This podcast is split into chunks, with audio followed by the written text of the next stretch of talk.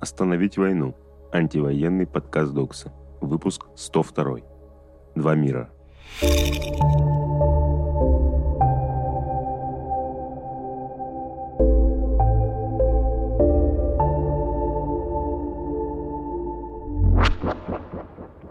Привет, меня зовут Вера.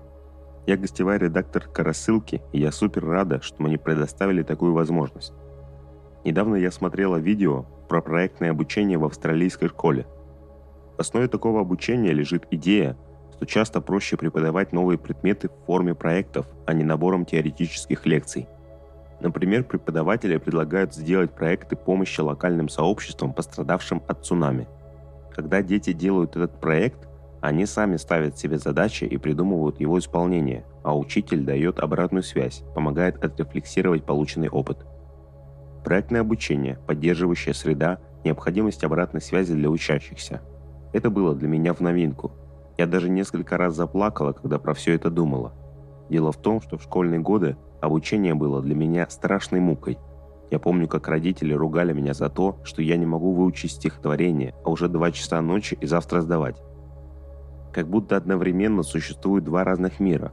В одном мы считаем, что у ребенка есть субъектность, уважаем его решения – ошибки воспринимаем как закономерную часть обучения и хороший опыт, который можно отрефлексировать и учесть. Второй мир – это мир слез над тетрадкой, мир, в котором проще выбрать насилие. Проще надавить и накричать, чем разбираться, в чем дело. И эти два мира существуют не только в учебе, они повсюду. Всегда можно выбрать путь насилия или путь заботы и рефлексии. Тут важно сказать, что под насилием я понимаю не только физическое насилие, но и психологическое – Сломать человека, заставить действовать не так, как он хочет, а как хочешь ты – это тоже насилие. У каждого из нас есть выбор в своих рабочих делах, повседневности. Какой мир нам ближе? По законам какого из миров мы будем делать наши дела?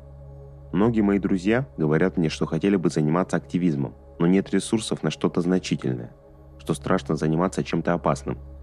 Мне кажется, что каждый из нас может потратить немного времени – может быть час, может быть 15 минут в день, чтобы подумать, где и как я могу сделать так, чтобы насилие стало меньше. Может быть предложить на работе ввести меры по противодействию харасменту, может быть погулять с собаками с приюта, может быть расклеить стикеры против войны. Когда началась война, я пошла работать в фонд и трачу свои 15 минут в день на подготовку публикаций в Инстаграме, чтобы больше людей узнали про фонд и могли получить помощь. Если каждый хоть по чуть-чуть будет вытеснять мир насилия из своей жизни, противоположный мир, мир заботы и рефлексии, станет шире. Так победим. Что произошло за неделю? Война, 109 день. Больше 7 миллионов человек покинули Украину с начала российского вторжения. ООН. Россия продолжает штурм Северодонецка, но все еще не может окончательно захватить город. В Мариуполе вспышка холеры. Офис генпрокурорки Украины – 287 детей погибли с начала вторжения России в Украину. 492 ребенка получили ранения. Барель. Российские военные уничтожили второй по величине зерновой терминал в Украине. Еще один российский ракетный удар, способствующий глобальному продовольственному кризису.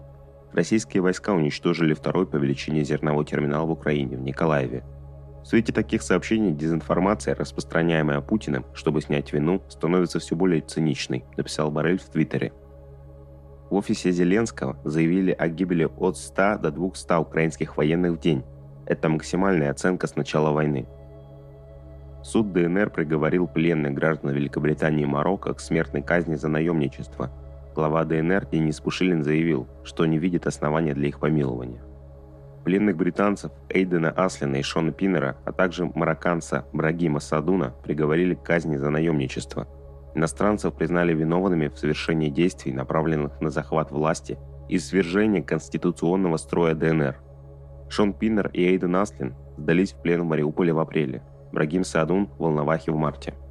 Ранее генпрокуратура ДНР заявила, что не будет обменивать пленных иностранцев, так как они действовали как террористы – Читайте наш материал, где рассказана история Брагима Садуна. В оккупированных городах Украины начали выдавать российские паспорта. В Мелитополе из выдачи паспортов сделали церемонию. Сколько именно было выдано документов, не уточняется. Ранее член Совета оккупационной администрации Запорожской области Владимир Рогов утверждал, что заявки на получение гражданства РФ якобы подали более 70 тысяч человек. В Херсоне получать российские паспорта пришли 23 человека. Среди них глава оккупационной администрации Владимир Сальдов. Санкции. Тинькофф банк объявил о введении ежедневной комиссии за счета в долларах и евро. Центробанк в ответ пригрозил всем банкам надзорными мерами за введение таких комиссий. Тинькофф Банк с 23 июня вводит ежедневную комиссию за обслуживание карточных счетов в долларах, евро, фунтах стерлингов и швейцарских франках. Также Тинькофф принудительно закроет все валютные накопительные счета и запретит открывать новые. Размер комиссии составит 1% в месяц при балансе свыше 1000 условных единиц и будет списываться ежедневно. Запрет на открытие накопительных счетов в валюте начнет действовать 23 июня. ЦБ заявили, что изучат, соответствовало ли введение или увеличение комиссии условиям заключенных с клиентами договоров, а сами договоры требованиям закона. Также регулятор добавил, что банки могут отказаться от предложения клиентам валютных счетов и других продуктов, чтобы избежать рисков, связанных с санкциями. США призывают к бойкоту Петербургского экономического форума. Пресс-секретарь Госдепартамента США Нед Прайс призвал другие стороны не участвовать в форуме. Российский рынок покидают IBM и Huawei. IBM – один из крупнейших производителей и поставщиков программного обеспечения, а также IT-сервисов и консалтинговых услуг. Huawei – китайский производитель телекоммуникационного оборудования и смартфонов. Об этом сообщает близкий к компании источник РИА Новости. Канада расширила санкции в отношении российской нефтегазовой и химической промышленности – всего под ограничения попали 28 видов обслуживания и 7 отраслей, в числе которых добыча угля, сырой нефти, природного газа, металлических руд, производство химикатов и химических продуктов и так далее. Репрессии. Замглавы Миноборнауки Дмитрий Афанасьев заявил, что все российские образовательные организации исключены из Болонского образовательного процесса – 24 мая министр образования Валерий Фальков заявил об отказе от баллонской системы в пользу собственной уникальной системы образования. «Это баллонская система из нас вышла, а не мы из нее», – заявил Афанасьев. В Москве задержали Михаила Лобанова. Михаил Лобанов – преподаватель МГУ и победитель выборов в Госдуму против пропагандиста Евгения Попова на бумажных участках. 31 мая Лобанов и муниципальный депутат Александр Замятин запустили муниципальную платформу выдвижения – с помощью которой они намерены поддержать до 100 оппозиционных депутатов. 12 июня в московском метро задержали как минимум 17 человек. Полицейские в основном объясняют задержание наличием ориентировки. Большинство задержанных отпустили без протокола. Путин подписал закон о неисполнении решений ЕСПЧ, вынесенных после 15 марта 2022 года. Также выплата денежных компенсаций по постановлениям ЕСПЧ, вступившим в силу до 15 марта, будут производиться только в рублях и только на счета в российских банках. Решения российских судов будут иметь верховенство над постановлениями ЕСПЧ. Студентов ТГУ выгнали на улицу из общежития, а затем отказывались пускать обратно, пока они не выстроятся в форме буквы Z. Студентов выгнали на улицу из-за пожарной тревоги, а затем отказывались впускать обратно в общежитие, пока они не выстроятся буквой Z. Об этом сообщает журналист Андрей Серафимов в своем телеграм-канале «Улица Бархатная». Когда пожарные прибыли, на улицу перед общежитием вышла охранница и сказала учащимся, что пока они не выстроятся буквой Z, обратно в общежитие не пустят. Запрет вернуться она аргументировала тем, что за студентами МЧС смотрят с квадрокоптера. По словам студентов, проживающих в общежитии, охранница угрожала повестками военкомат тем, кто не хотел выстраиваться в пропагандистский символ войны. Позднее в администрации МК студентам заявили, что это был чудовищный розыгрыш и принесли извинения. Подкаст.ру удалил аудиоверсию 53 рассылки Докса. Каждый день мы делаем аудиоверсию рассылок, а подкаст.ру – это сервис, где можно послушать подкаст или найти ссылку на удобную платформу. Это была рассылка на Пасху. Не понимаем, почему именно этот выпуск потребовали заблокировать. Это была очень милая и добрая рассылка. Удаленный эпизод все еще можно послушать на зеркале сервиса. В Петербурге пропал священник, ранее арестованный по статье о фейках. Суды запретили волгоградскому изданию v1.ru и псковскому 60.ru публиковать списки военных, погибших на войне в Украине. Эти данные стали государственной тайной. Страницу памяти погибших также удалило уральское издание 74.ru в связи с решением суда по 60.ru. Завуча Екатеринбургского лицея номер 12 уволили из-за танца учеников в портупеях. Видео с выступлением старшеклассников 31 мая опубликовал пропагандист Владимир Соловьев. Он назвал перформанс развратным ЛГБТ-танцем. Мэр Екатеринбурга Алексей Орлов заявил, что такого в стенах школы в принципе происходить не должно. Орлов добавил, что директорку лицея Любовь Куляеву не станут увольнять, потому что она человек заслуженный. Госдума начала рассматривать законопроект о штрафах за пропаганду ЛГБТ среди взрослых – Законопроект предусматривает административную ответственность в виде штрафа до 500 тысяч рублей для граждан и до 10 миллионов рублей для юридических лиц. Госдума в первом чтении приняла законопроект, ужесточающий закон об иностранных агентах. Новый закон введет единое понятие «иностранный агент». Им смогут признать российское или иностранное юридическое лицо, независимо от его организационно-правовой формы, общественное объединение, действующее без образования юридического лица – иное объединение лиц, например, целую команду журналистов, работающих над одним проектом, иностранную структуру без образования юридического лица, физическое лицо, независимо от его гражданства или отсутствия такового. Если новый законопроект примут, то иностранное финансирование не будет обязательным признаком для внесения в реестр иностранных агентов, а основанием будет являться получение поддержки или нахождение под иностранным влиянием в иных формах. Сопротивление. Во Владивостоке подожгли военкомат. Неизвестные взломали радиостанцию «Коммерсант ФМ». Днем 8 июня в эфире играл гимн Украины, антивоенные песни, например, Максима Покровского «Из ногу свело» и народная «Червона калина». Треки больше часа играли по кругу.